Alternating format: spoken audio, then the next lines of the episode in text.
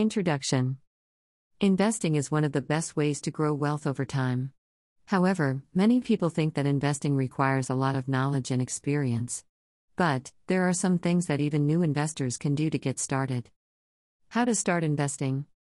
If you want to invest in stocks, bonds, real estate, commodities, or any other investment vehicle, you need to know what you're doing.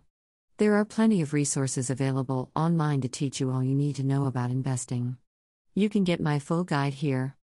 When to start investing. There are two main times to begin investing. During college, if you plan to attend school full time, you'll need enough money saved up to cover tuition costs while you're still young. After graduation, if you plan to work full time after graduating, then you should save up enough money to support yourself until you retire. Stock market for beginners. You may not realize it, but the stock market has been around since the early 1800s.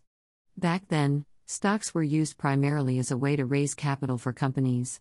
Today, however, the stock market plays a vital role in our economy.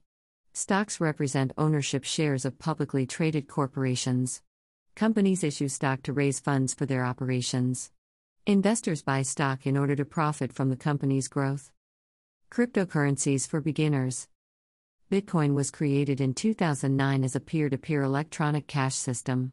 Bitcoin uses cryptography to secure transactions and verify payments. Cryptocurrency is decentralized, meaning no single entity controls it. As such, cryptocurrency is free from government regulation and central banking oversight. Retirement investing. Once you've retired, you'll need to continue saving money. Retirement accounts offer tax advantages and allow you to build savings for later years. Some retirement accounts require minimum balances, others let you set aside as little as $25 per month. Whatever account you choose, remember to keep contributing regularly throughout your career.